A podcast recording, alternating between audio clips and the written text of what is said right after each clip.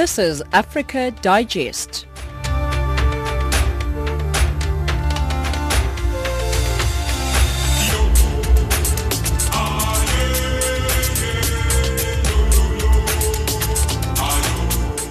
Hello and welcome to Africa Digest on Channel Africa where we give you news from an African perspective. We are broadcasting to you live from Johannesburg in South Africa. You can find us on 9625 kilohertz, that's on the 31 meter band if you are in Southern Africa. You can also stream us on channelafrica.co.za. My name is Spumele Lezondi. I'm with Onel Ntinti, Wisane Matebula and Neto Chimane. Your top stories.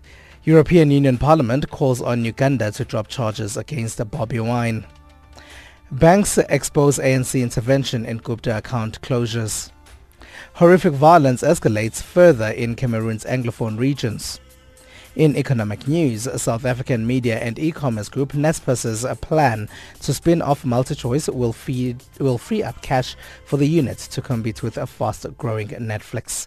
And in sport, 2019 Rugby World Cup kicks off in Tokyo tomorrow. On Ellen Zinti has the news.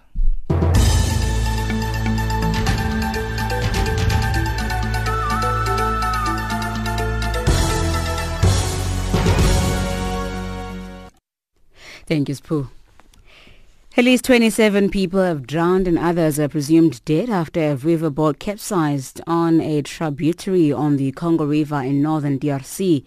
Witnesses say around 60 people, mainly traders and students, had been aboard the canoe-shaped craft. Locals blame operators for overloading a boat that was already in poor condition and then setting sail after dark. Authorities are searching for the boat owner who fled following the incident.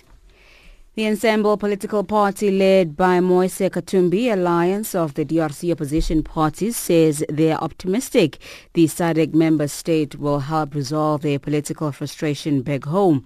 The group, with the support of the DRC diaspora in South Africa, handed over a memorandum of demand to the Angolan, Namibian and Zimbabwean embassy in South Africa's capital, Pretoria, seeking political intervention. They demand regional intervention in an attempt to force the DRC government to allow opposition leader Katumbi to contest the December elections in that country. The DRC government has denied him registration to take part in the election. The group spokesperson Bruno Katumpa says they need support from SADC. We want to engage the SADC because uh, there is an urgent need to pay attention to the crisis. The DRC government has failed to organize the election twice. And we are not sure that uh, even the third time, which is this year, 23rd of uh, September, that will be done. So we are so concerned because it can degenerate into a big crisis and a conflict, which is going to affect the entire uh, region. So that to help uh, in this process, we need the SADC country to, uh, to, be, to be implicated. Meanwhile, the group has criticized the International Criminal Court for sending a wrong message after it sentenced opposition leader Pierre Bemba to an effective 12 months imprisonment recently. He was accused of tampering with witnesses in a genocide-related case. Katumpa says they will assist Bemba to appeal the recent conviction and sentence imposed on him by the ICC. You know, Mr. Bemba spent almost 10 years in prison. I don't think it is fair for him to now to be uh, sentenced again for one year while he has done 10 years already in jail. So we think uh, uh, there is a room for an appeal and we are going to do so and we're hoping for a good uh, outcome. Yes, we are, we are wishing for that. But we think that it is not fair for someone who spent already 10 years uh, in, at the ICC. So there is a chance that that sentencing will be put uh, set aside. Thousands of residents of Syria's last major rebel bastion Idlib have headed home within 48 hours of the announcement of a deal to avoid a government offensive to retake it. According to Syrian Observatory for Human Rights, around 7,000 people have returned to their towns and villages since the announcement of the deal on Monday. The civil war in Syria has killed more than 360,000 people and displaced millions, more since it er- erupted with the brutal repression of anti-government protests in 2011. Lastly, South African Institute of Race Relations says the Constitutional Court's ruling on the use of cannabis has affirmed the rights of South Africans to make their own decision. On Tuesday, the court announced the decriminalization of cannabis for private use, but says people may be arrested if they are suspected of being in possession for dealing purposes. In welcoming the judgment, the Institute spokesperson Marius Roodt says people should be free to decide without interference from the state whether or not to use it in their own home. This shows allowing people to use cannabis or dagga in the privacy of their own home uh, shows that the court uh, trusts uh, South Africans as adults and people who can make decisions about their own lives. We need to trust South Africans to uh, use um, cannabis responsibly. We already alcohol is already legal in this country, and uh, majority of South Africans aren't alcoholics. So I don't think uh, cannabis legalization will lead to some kind of uh, dagga epidemic in the country. Channel African News. I'm Tinti.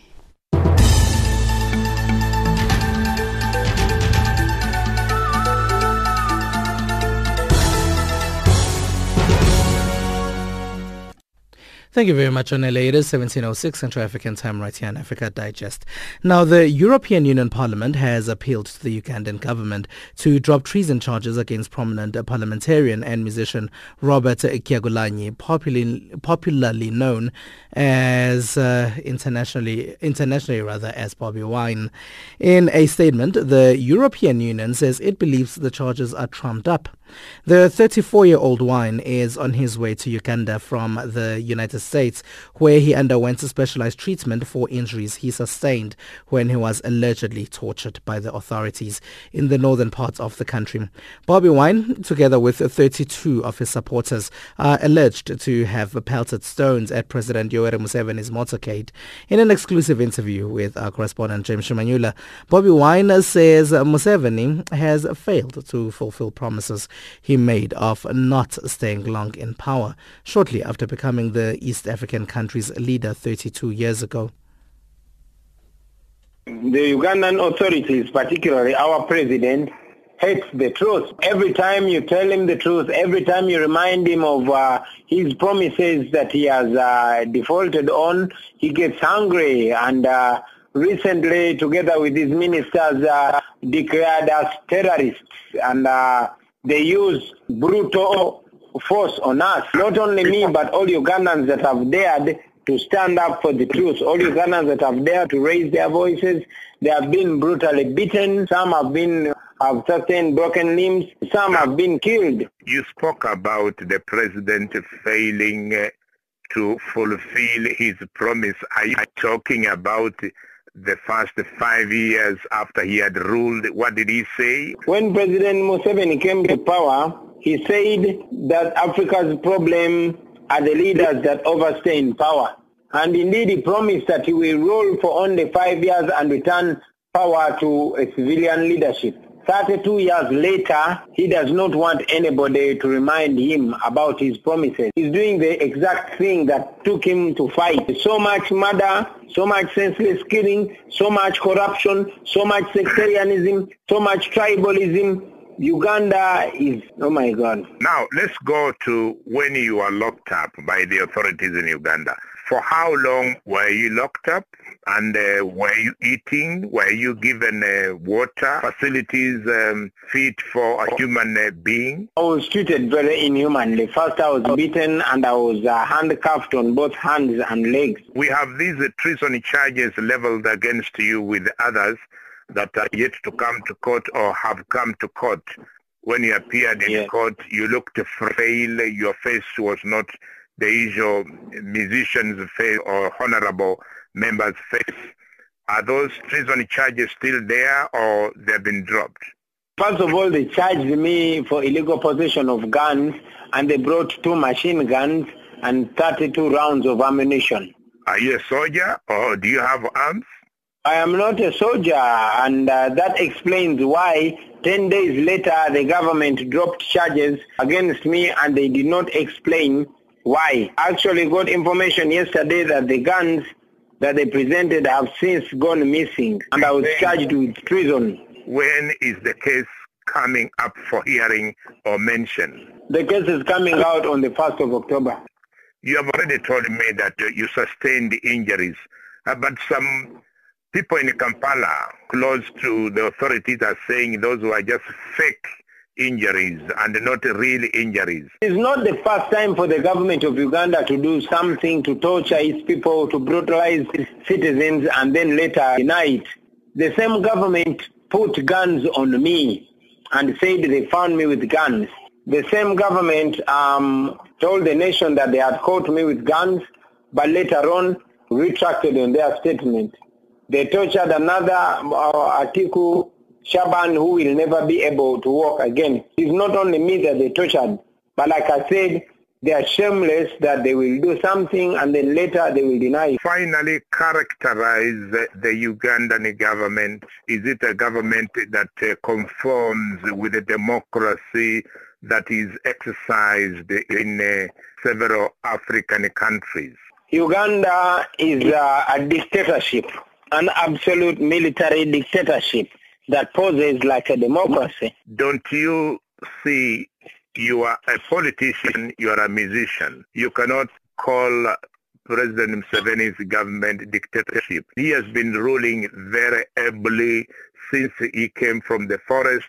He has saved the people of Uganda from the bondage of Idi Amin and all other brutal attacks from uh, megalomaniac people that have uh, been in Uganda. Don't you give him a credit at any time? All I know is that President Museveni liberated himself and not Ugandan. The, the reasons that took him to the bush He's doing the same thing and even worse. You can see in Uganda we are faced with the worst human rights abuses where people are killed and no answer is given where people are brutalized, women and children. You saw recently when more than 100 people were massacred by the army, mainly women and children. You, you cannot that. say that's a democracy when nobody is allowed to say anything. We yeah. were attacked by the army on the floor of parliament and beaten and brutalized right on the floor of parliament. So when you call that a democracy, I don't understand what you mean. Is there any moment Bobby Wine that you, being a musician and a honorable member of parliament, can give credit to the Ugandan government of Museveni? Has he done something good? The Ugandan government did very many good things between 1986 and 1996. But after that, it turned out to be much worse than the dictatorships that were there before. That's prominent parliamentarian and musician Robert Kyagulanyi, popularly known as Bobby Wine in Uganda and internationally. He was talking to James Shimanyula. Nedbank CEO Mike Brown says he did not feel pressured by South Africa's ruling National African, Cong- African National Congress or the ANC to reopen the bank accounts of controversial Gupta-linked companies during a meeting at Luthuli House in Johannesburg. Brown was appearing before the State Capture Commission of Inquiry underway in Parktown in Johannesburg. Like executives of other banks who have testified, Brown has cited the reputational risk caused by escalating media reports about the Gupta family as a reason for the bank to terminate their relationship. Brown says he was invited to the ANC headquarters by the party's economic transformation head Enoch Godongwana in April 2016 to explain the process of closing those bank accounts. I did not leave that meeting feeling that I was placed under any pressure to reopen the Gupta accounts. And in fact, the meeting closed with me being thanked for providing information that was helpful in understanding and answering questions that the attendees get. So I think in the first instance, I regarded it as being quite a strange statement because I knew at that point in time Nedbank had not made any public statements given client confidentiality around the closure of these accounts, but I, I certainly assumed that the, there would be a conversation around accounts in general. I suppose I knew that in attending any of these meetings, I would not be able to speak about the Gupta accounts specifically, so therefore, I would only be able to provide general input into that meeting. So similar to the request of the meeting from the ANC, I debated uh, and spoke to colleagues internally about whether I should or should not attend given some of the strange elements that you have recently alluded to. And again, I concluded that I should attend on the basis that I would not make any statements or references around the Gupta accounts specifically, but as an engaged corporate citizen and as a leader in the banking environment, it was important for me to make sure that I could input into these conversations my views around the bank's ability to close accounts, the processes that we follow generally, the legislative process, uh, to reference the JP Morgan report that we spoke about earlier, and to very specifically uh, point out that there was no collusion amongst the banks in this process. So on balance, I felt that it was appropriate for me to attend. I also felt it would be disrespectful not to attend, but that I would make sure that the conversation was in that second area of the narrative and not the accounts in particular. So I did regard it as strange. However, when I was given up front who the members of the IMC were likely to be, uh, one of those members was the Minister of Finance, who I thought would be the natural go-to person for matters to do with financial services. So I, I suppose, presumed that, I, I, assumed he would be in attendance and felt perhaps that was just the most logistically easiest place to get the meeting done on that day. That is Nedbank CEO oh, Mike Brown giving testimony before the State Capture Commission of Inquiry in Parktown.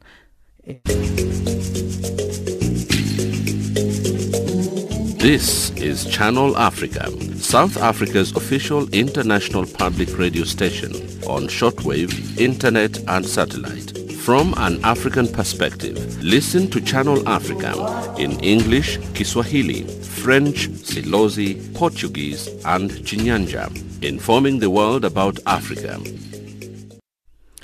It is 1717 Central African time. Now, the crisis in the English-speaking regions of Cameroon is reportedly developing into full armed insurgency, with about 400 civilians having been killed this year in attacks between armed separatist groups and security forces. Pro-independence fighters have called for a total shutdown from September 20 to October 10 in a bid to completely frustrate efforts by the government to carry out elections in the troubled regions. Tens of thousands have fled to the Anglophone region into neighboring Nigeria, and hundreds of thousands are internally displaced. The West African country, or the Central African country, is heading to the polls on October 7, described as one of the most uncertain and dreaded presidential elections the country has witnessed. Our Cameroonian reporter Moki Kindzeka reports. It is becoming very serious it is a serious issue in the English-speaking regions of Cameroon. There is a mass exodus of the population running away from the fighting between the armed groups, the militias, the armed gangs, and the military, running away from the kidnappings, running away from the carnage, the carnage that's going on in the northwest and southwest regions. Now, you were talking about uh, the statistics from human rights organizations. May I add that over 200,000 people, according to the United Nations, have been displaced. These figures do not uh, are different. I mean, the figures are already updated because for the past two weeks, thousands of people have been fleeing from the English-speaking regions to uh, several localities in the French-speaking regions. Others are running to the bushes and others are running to Nigeria. The school year in Cameroon started on September 3. Students basically went to school. On Sunday, armed gangs attacked schools and then the parents have taken back thousands of their children. They have left the school and they've gone back home. The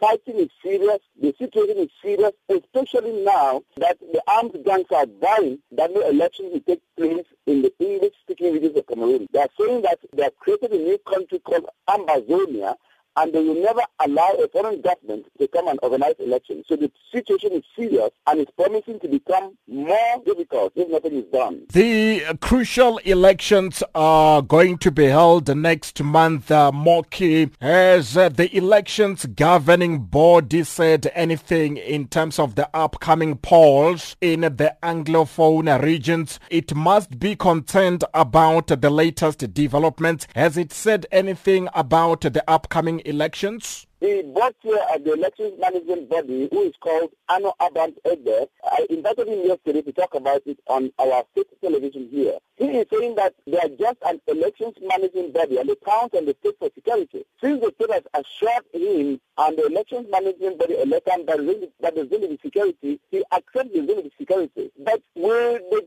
government Will the soldiers be able to be behind every citizen who is going to vote? What about those who are living the restive areas and the Yaoundé where they cannot vote. Remember that in March, when senatorial elections were taking place, some of the voters were kidnapped by the armed gangs who did not want elections to take place. So there are promises. The government is saying there's going to be peace. We are assuring people that uh, security, but the people are saying that they are not seeing any assurance of any security. They're not sure anything is going to happen. The governor of the Southwest region, Bernard Okalia Bilai, went around encouraging people not to leave where they were going around with about 15 armed, 15 soldiers behind him protecting him. So if the government itself is going out with 15 soldiers protecting him from what the population is saying, then it's a serious problem too. The population does not feel safe. The national elections body is saying there are going to be elections, but nobody thinks there's really going to be elections. Now, the voters are escaping. Now, what is the position of uh, government with regards uh, to this latest developments, Moki? Is uh, government saying anything about these uh, tensions? The President the President of the Republic of Cameroon, Paul Biya, made it clear that he is not open to discuss the form of the state with anybody, that he is out to fight to make sure that the separatists are defeated.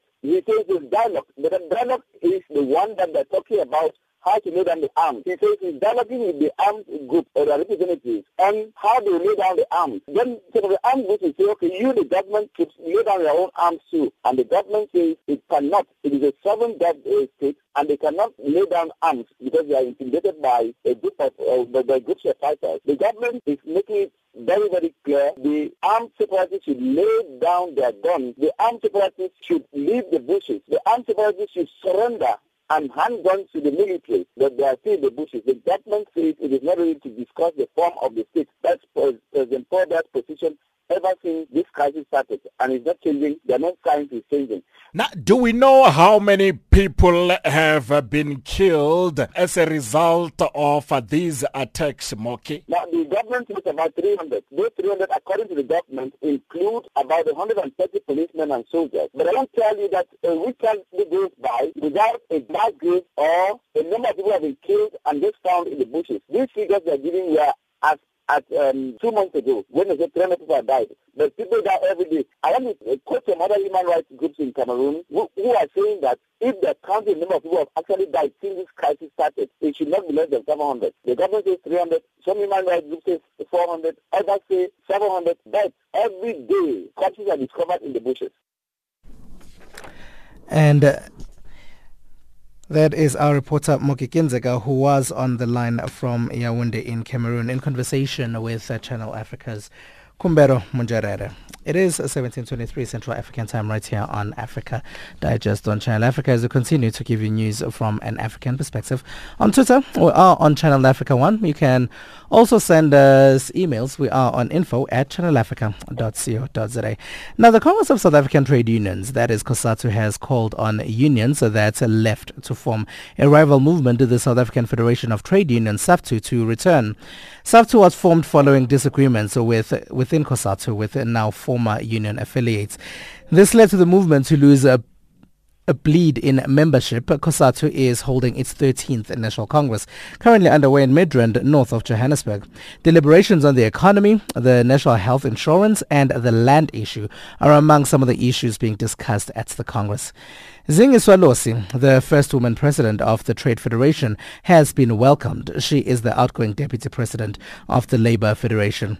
Joining me now on the line is Professor Lesiba Teffo. Hello, and thank you very much for joining me, Prof. Uh, greetings to you and the listeners. Right. Um, uh, Prof, uh, can COSATU go back to the heydays of when Zwelinzima Vavi was, uh, was in charge? I don't think that will never happen again. Uh, even in the nature of politics, it's very unlikely that once people vote with their feet, they will come back. That's one. Number two, um, the reasons that led to COSATU walking away, have they changed? Have the circumstances changed to warrant that they can review their position? I don't think so. Um, so, if indeed it was as a, as a matter of principle, and most probably the principal one was association, linkage, and fraternization with political parties. That's what killed COSATU, and I think that's what COSATU is still doing. There is nothing wrong with the president going there to address them, but precisely because at NASREC they backed uh, one candidate against another, and that they are still in an alliance, and they are therefore in co-governance with the ruling party, then they can expect they can expect to continue to bleed membership and effectively with, with no prospect of SAFTU or some of its uh, affiliates going back home, so to speak. Uh, you don't think that the exit of Sdumo Dlamini will change things in any way? Not at all. It's not about an individual. Look, we, it, it was it was quite easy and simplistic to say once Jacob Zuma is gone, the rot will go away. The rot was systemic. And so is the problem of COSATU. It's not about the individual. In the main, and I'm saying, and as I said before, their fraternization with the ruling party, being in co-governance with the ruling party, makes it a contradiction in terms.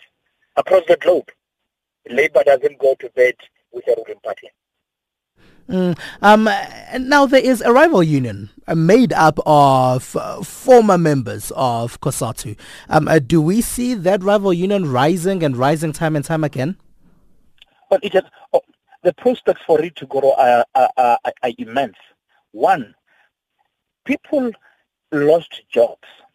People walked away because they had a sense that they were pawns in on a political chessboard People used them regardless of their plight and prospects of losing jobs.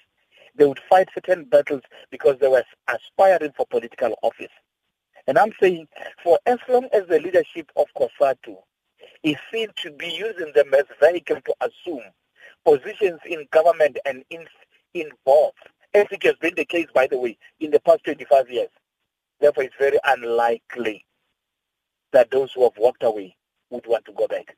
Mm, um, and uh, everyone at the moment is uh, celebrating the first female head. Um, uh, should there be celebration?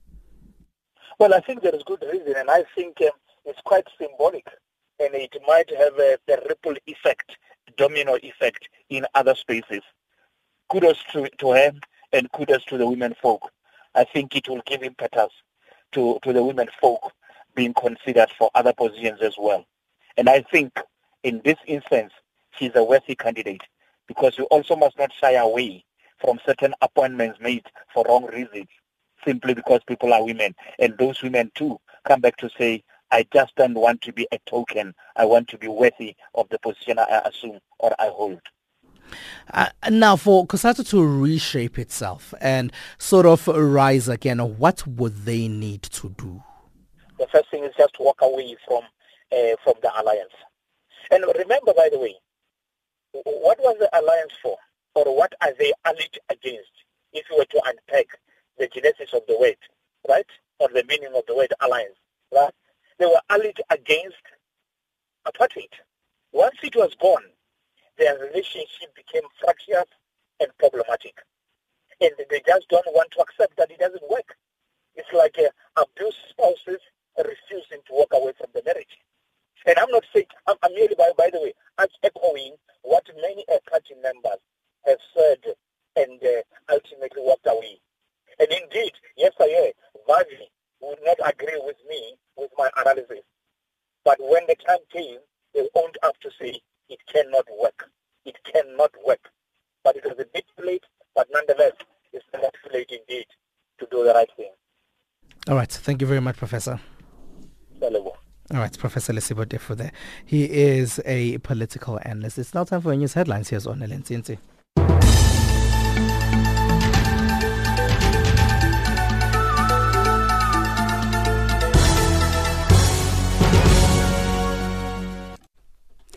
At least 27 people have drowned and others are presumed dead after a riverboat capsized on a tributary on the of the Congo River in northern DRC. Zambian President Edgar Lungu fires a cabinet minister in charge of social welfare funds and the president of the European Council, Donald Tusk, asks, calls on European leaders to stop what he calls the migration blame game. Channel Africa News, I am Onelin Sinzi.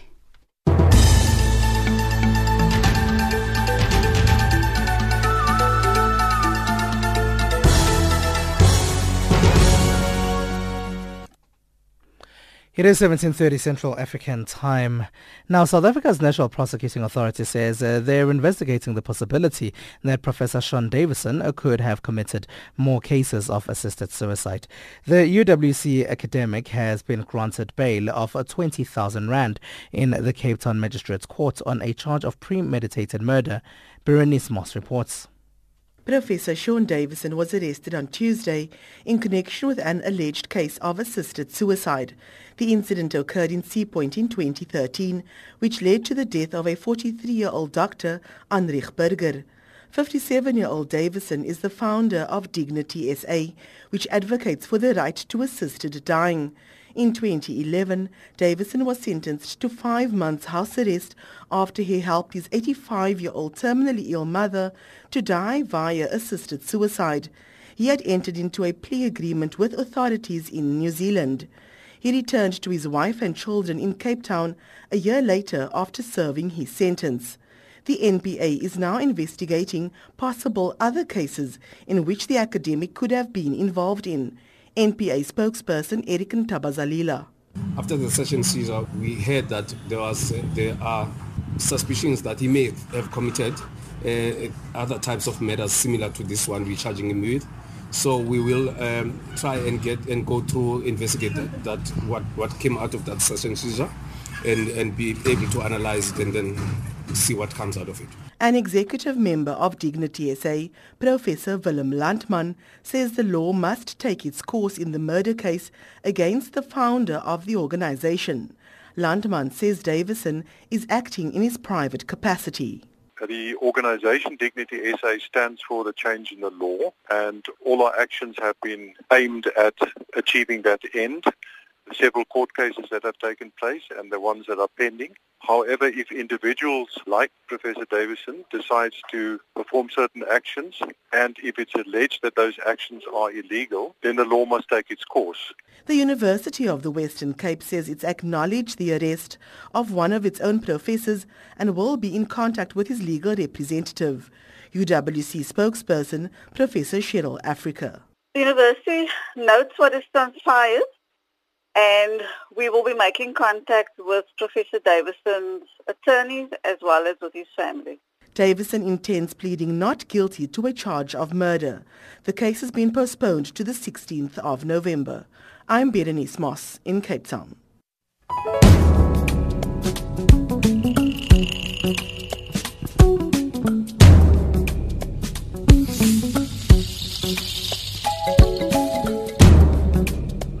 Attention to our listeners. The first hour of Africa Digest will not be broadcast on channel 802 on the DSTV audio bouquet.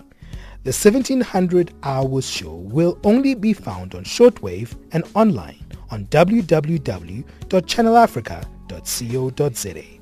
Please note that this only applies to the 1700 hours Central African Time show. The 1900 hours Central African Time program will be back on all the platforms. Channel Africa, giving you an African perspective.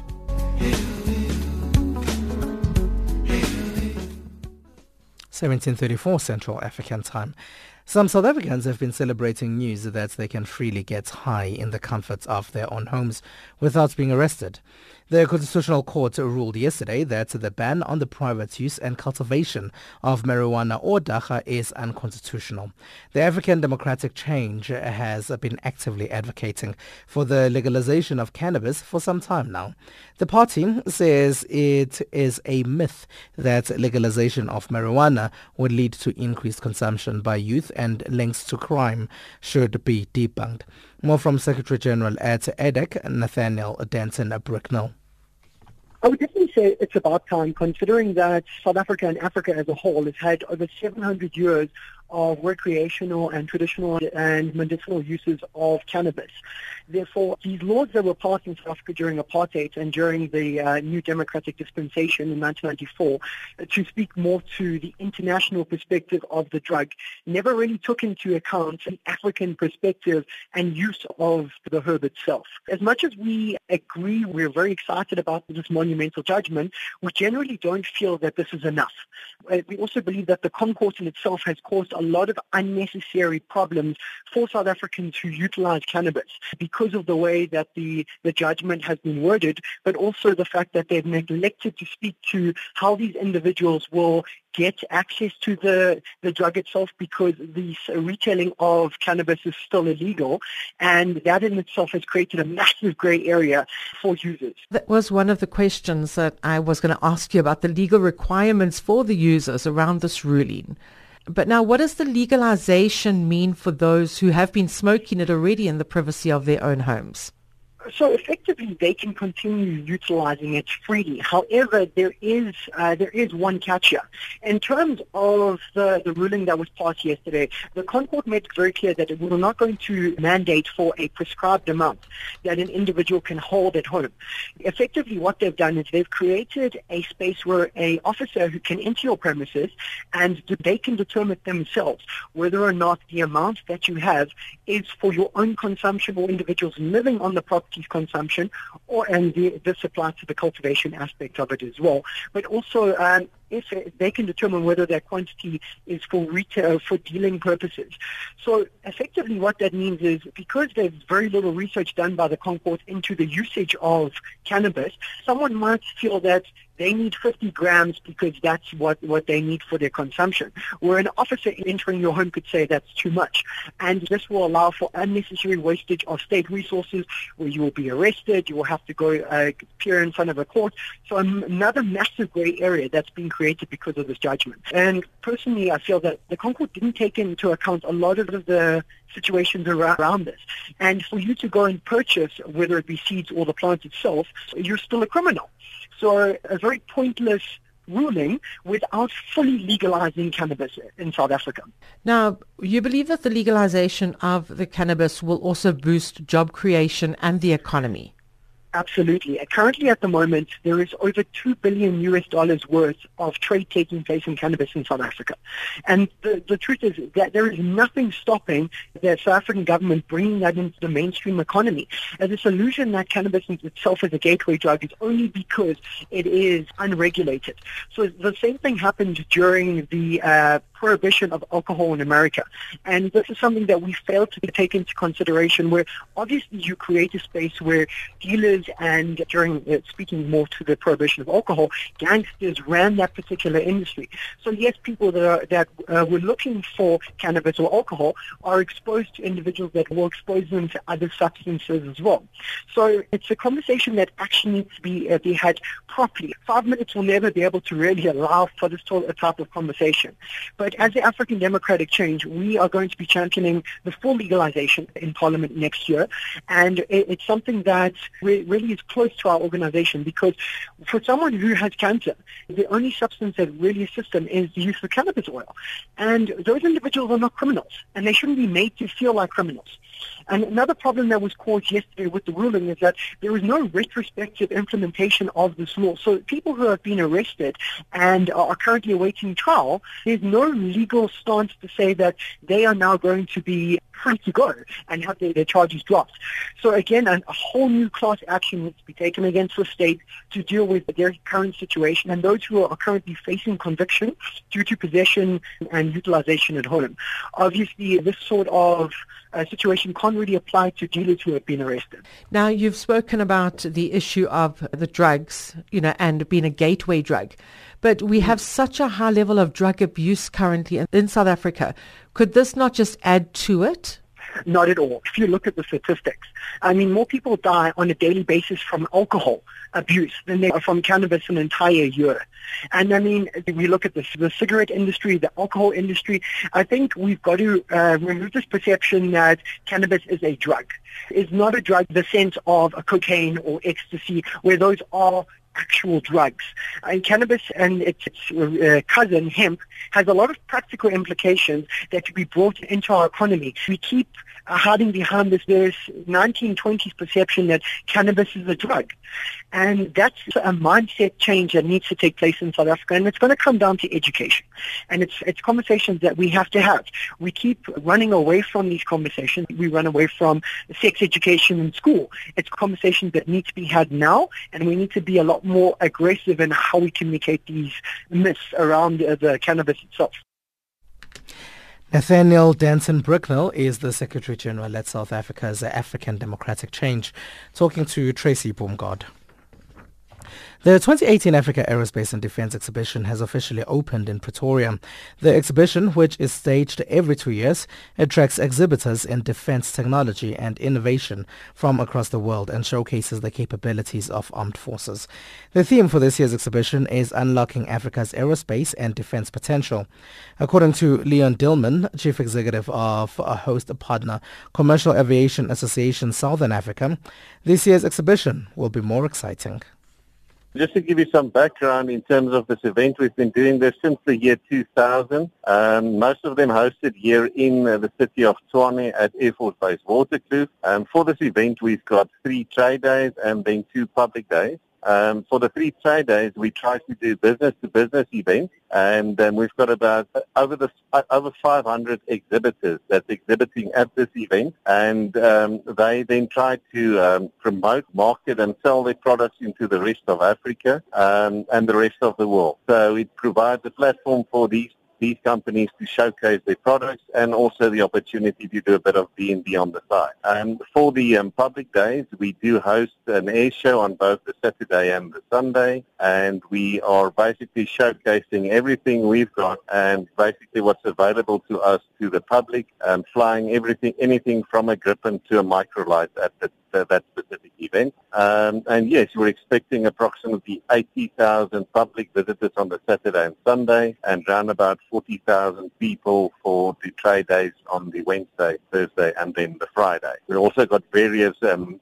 visiting foreign delegations from a variety of countries, and um, we started today with the, the president of the country actually opened the event, and we're looking ahead for the next um, few days, and then hopefully we'll make it a, a success. How will this exhibition uh, unlock opportunities for the South African defense industry and the aerospace sector in general? Okay, in general, because these um, or more than 500 companies get the opportunities to showcase their products, and you get all the foreigners, 104 trade visiting countries um, in the vicinity of about 30,000 people from foreign countries coming to visit the B2B part. They give the opportunity um, to see these products. Might They might get interested in this product, and then through that you get a lot of business deals in future, and of course the opportunity for South African countries then to export these products and services to Africa and the rest of the world. I suppose uh, equally important, uh, Mr. Dalman, is uh, the youth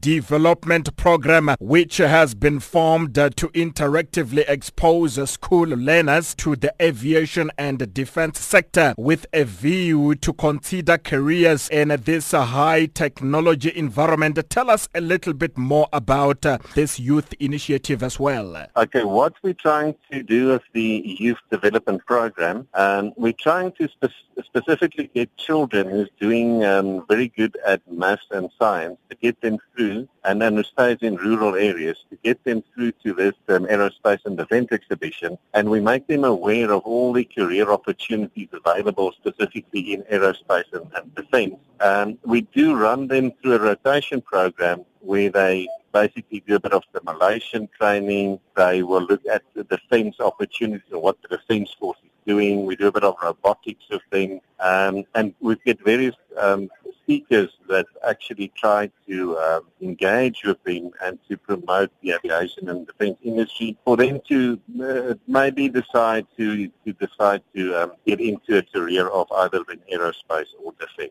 Talk to us about how this exhibition has evolved over the years, uh, 10 years now that uh, this event has been held. How has it evolved over the years? Um, yes, um, thank you for that question. Um, in terms of the evolution of this event, as I've indicated, we started with this, the first Africa Aerospace and Defence exhibition in the year 2000. Um, we had a few of them here in the in, in Tshwane. We moved it down to Ysterplaat and the Cape as well. But we we saw a constant growth in terms of the exhibitors, the amount of aircraft we get at the event, um, and also in terms of the trade visitors and the public attending the event. So yes, if you look at the full picture, we've been growing from a, an exhibition with about 200 ex- exhibitors to more than 500 specifically for this year. Leon Dillman is the Chief Executive Officer of the Commercial Aviation Association Southern Africa, talking to Kumbero Mjerere.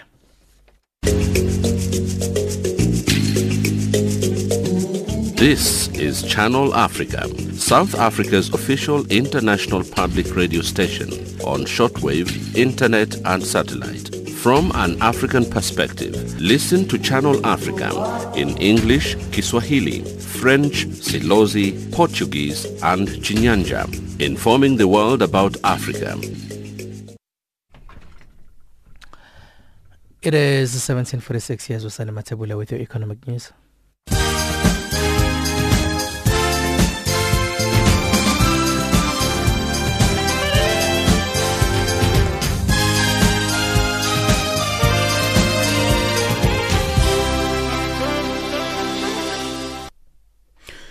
Good evening. Thanks, Espumelele. Egypt's uh, Suez Canal revenues rose to 502.2 million US dollars in August, up 60.7% from the same period last year. The canal is the fastest shipping route between Europe and Asia and one of the, con- uh, the government's main sources of foreign currency. And Kenya's finance minister has cut the government spending budget by 547 million US dollars in the fiscal year from last June. The government is facing a tough balancing act after public outcry over a new 16% value-added tax on all petroleum products forced uh, President Uhuru Kenyatta to reduce it by half. Parliament will consider the reduced budget and Kenyatta's VAT proposal during a special sitting on Thursday. And Zambia's kwacha lost more than a percent on Wednesday, hit by investor worries about the size of the nation's debt and an aid freeze by Britain and Finland over suspicion that social welfare funds may have been misused. The currency of Africa's second biggest copper producer fell as much as 1.6% to 11.18 kwacha per US dollar on Wednesday from a close of 11 kwacha per dollar on Tuesday. Zambia's external debt rose to $9.37 billion by the end of June from $8.7 billion in December. Nedbank CEO Mike Brown says he did not feel pressured by South Africa's ruling ANC to reopen the Gupta bank accounts during a meeting at the party's headquarters in Johannesburg. Brown appeared before the State Capture Commission of Inquiry in Johannesburg. Like executives of other banks who have testified, Brown cited a reputational risk caused by escalating media reports about the Gupta family as reason for the bank to terminate their relationship. Brown says he was invited to the ANC headquarters by the party's economic transformation head Enoch Godongwana, in April 2016 to discuss bank disclosures. In my discussions, I made it very clear that I could not talk about matters related specifically to the Gupta-related accounts. But what I felt was important was that I spoke about the legal framework in general around the closure of bank accounts. I did not leave that meeting feeling that I was placed under any pressure to reopen the Gupta accounts. And in fact, the meeting closed with me being thanked for providing information that was helpful South African private hospital group Life Healthcare says it will sell its entire 49.7% stake in Max Healthcare to a global investment firm for 293 million US dollars in order to focus on its operations elsewhere. The company will initially use the net disposal proceeds to settle debt as well as to invest in growth opportunities in its core market. Financial indicators, uh, the dollar trading at 10.69, Botswana Pula 10.82, Zambian Kwacha, BRICS currencies 4.13, Brazilian Real 6.766, Russian Ruble 7.254, Indian Rupee 6.86, Chinese Yuan and 14.88 South African Rand. Commodities gold $1,200, uh, platinum uh, $815 per fine ounce, Brent crude oil at $78.98 per barrel. That's your economics news.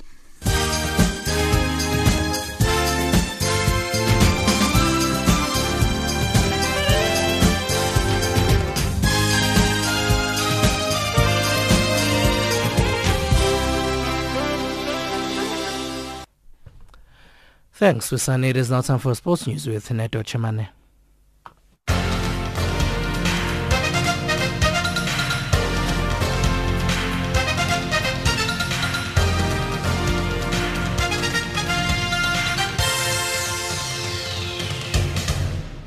With the latest Channel Africa sports news at this hour, I'm Neto N-E-T-O ETO Chamani. Starting off with football news. The South African under-17 women's national team coach Simphiwe Dludlu is looking forward to the tour in Spain. The team will play against two La Liga junior teams, Levante under-17 and Valencia under-20 team. Bantwana will depart tomorrow and return to South Africa on the 29th of this month. Um, we're obviously going to be playing against two teams that play in the La Liga, uh, in the first division, the um, Levante and Valencia. Um, obviously, um, then it means they have more exposure. They they play at the highest competition, club level obviously, but I'm sure they have players that are competing in the national teams as well because it's the under 17s and under 20 teams that we'll be up against. So we are expecting structure, we are expecting uh, quick football, um, a bit of skill because I mean in the under 20 Spain made it to the final. The team was in camp for more than a week, preparing for the tour and the forthcoming FIFA World Cup in Uruguay later this year. Dludlu says the camp went well. Um, I think since we've assembled, um, we've obviously trimmed the squad down um, to a, a, number that's going to travel to Spain. Um, obviously, four, five of our players, our regular players, are not in camp. So we try to fill up in those positions because it's key positions as well. But uh, with what we have right now, we are trying to bring combinations together and you know we're always struggling with mm-hmm. fitness so it's almost like you're starting from scratch in terms of that. Mm-hmm. The trip was made possible by the relationship between the South African Football Association and the popular La Liga. Dludlu wants her team to have a certain identity and play possession football. We we're very short um, in general, and I think uh, for me, I try to emphasize that they keep the ball as much as possible. You know, um, we've got skill in our midfield more than anything. Our wingers are straightforward wingers. You know, so our football is not uh, complicated. You know, we just keep the ball, and when the time is right, we hit you on the counter as well you know so we that type of team that absorbs pressure when the time is right we are able to unleash. And obviously um, my aim is always to have those key players in those different moments you know so it's difficult to have an identity completely in the national teams because you have different players coming in and out because you select players by performance and if they're consistent as well so there's more teaching in the youth structures compared to when you're in a club or you're in Banyana, for example, you know, because these are young ones, they forget, you know, so you take that into consideration. On to rugby news. 12 venues stretching the length of Japan from Hokkaido in the north to Fukuoka on the western tip of the country will host games at the 2019 Japan Rugby World Cup, which kicks off on September 20th in Tokyo. Tokyo Stadium will host the opening ceremony and first match between the hosts Japan and Russia, whilst the nearby 72,000 capacity Yokohama International Stadium, which also hosted the 2002 Soccer World Cup final, will stage both the semi-finals and final this time around. Japan 2019 is using many other stadiums that hosted matches during soccer's showpiece event 16 years ago, including Saitama Stadium, the Sapporo Dome, Shizuoka Stadium and Oita Stadium. The only stadium specifically built for the 2019 Rugby World Cup is the Unosumai Memorial Stadium in Kamaishi, a town in Iwate Prefecture devastated by the 2011 earthquake and tsunami. Kamaishi will host two matches, including Fiji against Uruguay. On to tennis news. Japan's Naomi Osaka has beaten Dominika Cibulkova 6-2, 6-1 at the Pan Pacific Open in Tokyo, her first match since winning the US Open. The 20-year-old beat Serena Williams to win her first Grand Slam earlier this month, a victory overshadowed by Williams' outburst at the umpire. The third seed raced to victory in 59 minutes against Slovakia's Cibulkova. She will play either Barbora Strycova of the Czech Republic or Estonia's Anett Kontaveit in the quarterfinals. And finally, an Australian Open line judge has hit out at the former world number one Serena Williams following her US Open outburst. In a much publicized meltdown in this year's US Open final, Williams called chair umpire Carlos Ramos a liar and a thief, which eventually led to her third violation and being penalized a game. However, Ramos is not the only official to feel the wrath of losing Williams. Just ask Shino Tsurubuchi. This is Channel Africa. For Channel Africa Sports, I'm Neto and Chemani.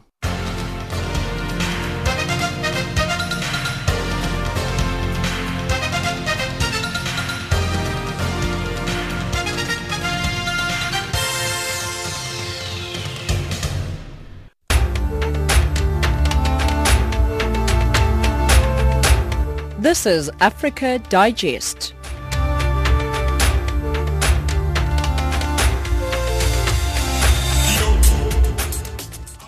It is 1756 Central African time. Let's recap our top stories. European Union Parliament calls on Uganda to drop charges against Bobi Wine. Banks expose ANC intervention in Gupta account closures. Horrific violence escalates further in Cameroon's Anglophone regions. With that, we wrap up Africa Digest for this hour. From myself, Spumelele Zondi producer Ronald Apiri, cynical producer Revelino Ibrahim and the rest of the Africa Digest team. Thank you very much for listening.